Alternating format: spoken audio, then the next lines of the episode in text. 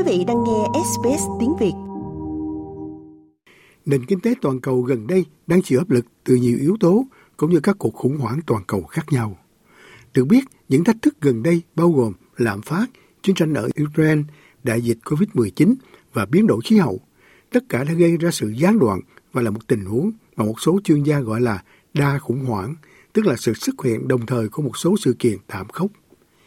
Thế nhưng một phúc trình từ Diễn đàn Kinh tế Thế giới WEF chỉ ra rằng biến đổi khí hậu là thách thức dài hạn quan trọng nhất của nền kinh tế toàn cầu. Báo cáo được công bố trước thềm của họp thường niên của WEF gồm các nhà lãnh đạo chính phủ và giới kinh doanh và tuần tới tại khu nghỉ mát Davos ở Thụy Sĩ. Trong đó, Chủ tịch WEF là ông boris Brand nói rằng có rất nhiều điều để thảo luận. There is no doubt that uh, our 53rd uh, Ông nói, không còn nghi ngờ gì nữa, cuộc họp thường niên lần thứ 53 của chúng ta tại Davos sẽ diễn ra trong bối cảnh địa chính trị và địa kinh tế phức tạp nhất trong nhiều thập niên, với nhiều thứ đang bị đe dọa. Làm thế nào chúng ta có thể tránh được suy thoái kinh tế toàn cầu, cũng như giá năng lượng và lương thực tăng vọt, cũng như làm thế nào để thực sự tránh leo thang hơn nữa của cuộc khủng hoảng toàn cầu of uh, the global crisis. Được biết, phúc trình thu thập các phản hồi từ 1.200 người, bao gồm các chuyên gia về rủi ro, những nhà lãnh đạo thuộc nhiều ngành và các nhà hoạch định chính sách.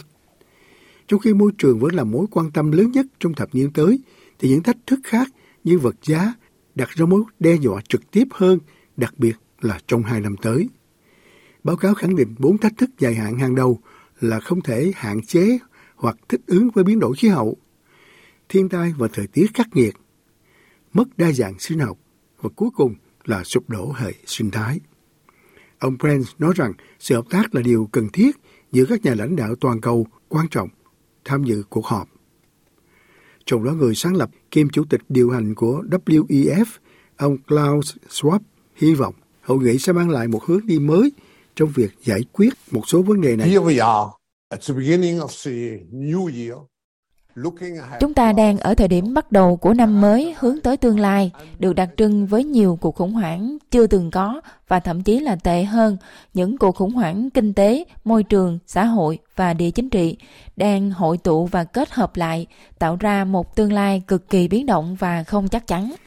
Được biết, diễn đàn Davos sẽ đón tiếp số lượng kỷ lục 52 nguyên thủ quốc gia và chính phủ, cũng như gần 600 giám đốc công ty, hơn một nửa họ đến từ Âu Châu. Trong đó giám đốc rủi ro bền vững của tập đoàn bảo hiểm Zurich, ông John Scott cho biết ông rất lạc quan về sự tiến bộ nếu các cam kết khí hậu hay dài hạn của cả công ty và chính phủ được đáp ứng. Ông nói rằng việc tìm kiếm một giải pháp đòi hỏi tinh thần đồng đội. Solving climate change is kind of like the ultimate team sport.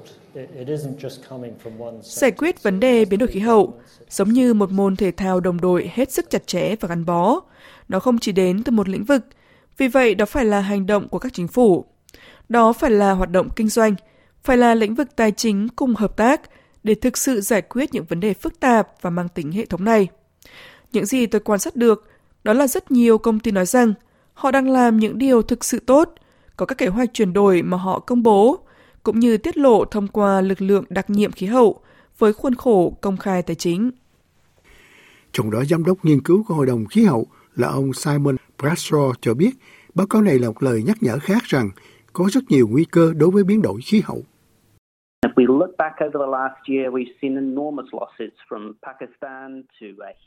Nếu như nhìn lại năm rồi thì chúng ta đã chứng kiến những mất mát to lớn từ Pakistan đến đây, đến Úc, xuống bờ biển phía đông, đến Đông Phi. Khi xem xét báo cáo này, họ liệt kê biến đổi khí hậu là mối đe dọa số 1, nhưng hầu như tất cả các mối đe dọa dưới đây đều liên quan đến biến đổi khí hậu như là mất đa dạng sinh học, di cư không tự nguyện. Vì vậy nó cho thấy tình hình nghiêm trọng đến mức nào và chúng ta phải làm bao nhiêu việc. Ông cho biết lũ lụt tàn khốc gần đây, nạn cháy rừng và các thiệt hại đối với rặng san hô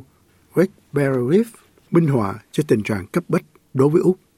We've already seen the cost of extreme weather disasters Chúng ta đã thấy các thiệt hại do thảm họa thời tiết khắc nghiệt ở Úc gây ra đã tăng gấp đôi kể từ những năm 1970. Còn nếu nhìn xa hơn nữa về những dự báo về tổn thất trong tương lai, nếu chúng ta không hành động nhiều hơn để giảm lượng khí thải và thích ứng với những tác động này, vốn nhanh chóng được tính toán bằng hàng chục, thậm chí hàng trăm tỷ đô la. Vì vậy có rủi ro kinh tế rất lớn ở đây và mặt trái là có cơ hội kinh tế to lớn có thể đến khi thực sự giải quyết thách thức này. Ông nói rằng vẫn còn rất nhiều việc có thể làm để đối phó với tác động ngày càng tồi tệ hơn của biến đổi khí hậu, bao gồm các sự hợp tác toàn cầu để giảm ít nhất một nửa lượng khí thải toàn cầu vào năm 2030. Các cuộc thảo luận tại diễn đàn cũng sẽ tập trung vào các vấn đề ngắn hạn như tránh suy thoái kinh tế toàn cầu vào năm 2023, ngăn chặn cuộc khủng hoảng năng lượng do chiến tranh ở Ukraine gây ra và các biện pháp trừng phạt Nga nhằm ngăn chặn các nỗ lực biến đổi khí hậu. Các nhà tổ chức cho biết Ukraine, quốc gia thống trị diễn đàn năm ngoái, sẽ gửi phái đoàn cao cấp khác.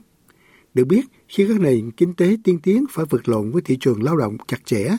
việc đào tạo lại kỹ năng cho người lao động, tạo việc làm được trả lương cao và giải quyết vấn đề bất bình đẳng về giới tính và chủng tộc cũng sẽ được thảo luận. Quý vị muốn nghe những câu chuyện tương tự có trên Apple Podcast, Google Podcast, Spotify hoặc tải về để nghe bất cứ lúc nào.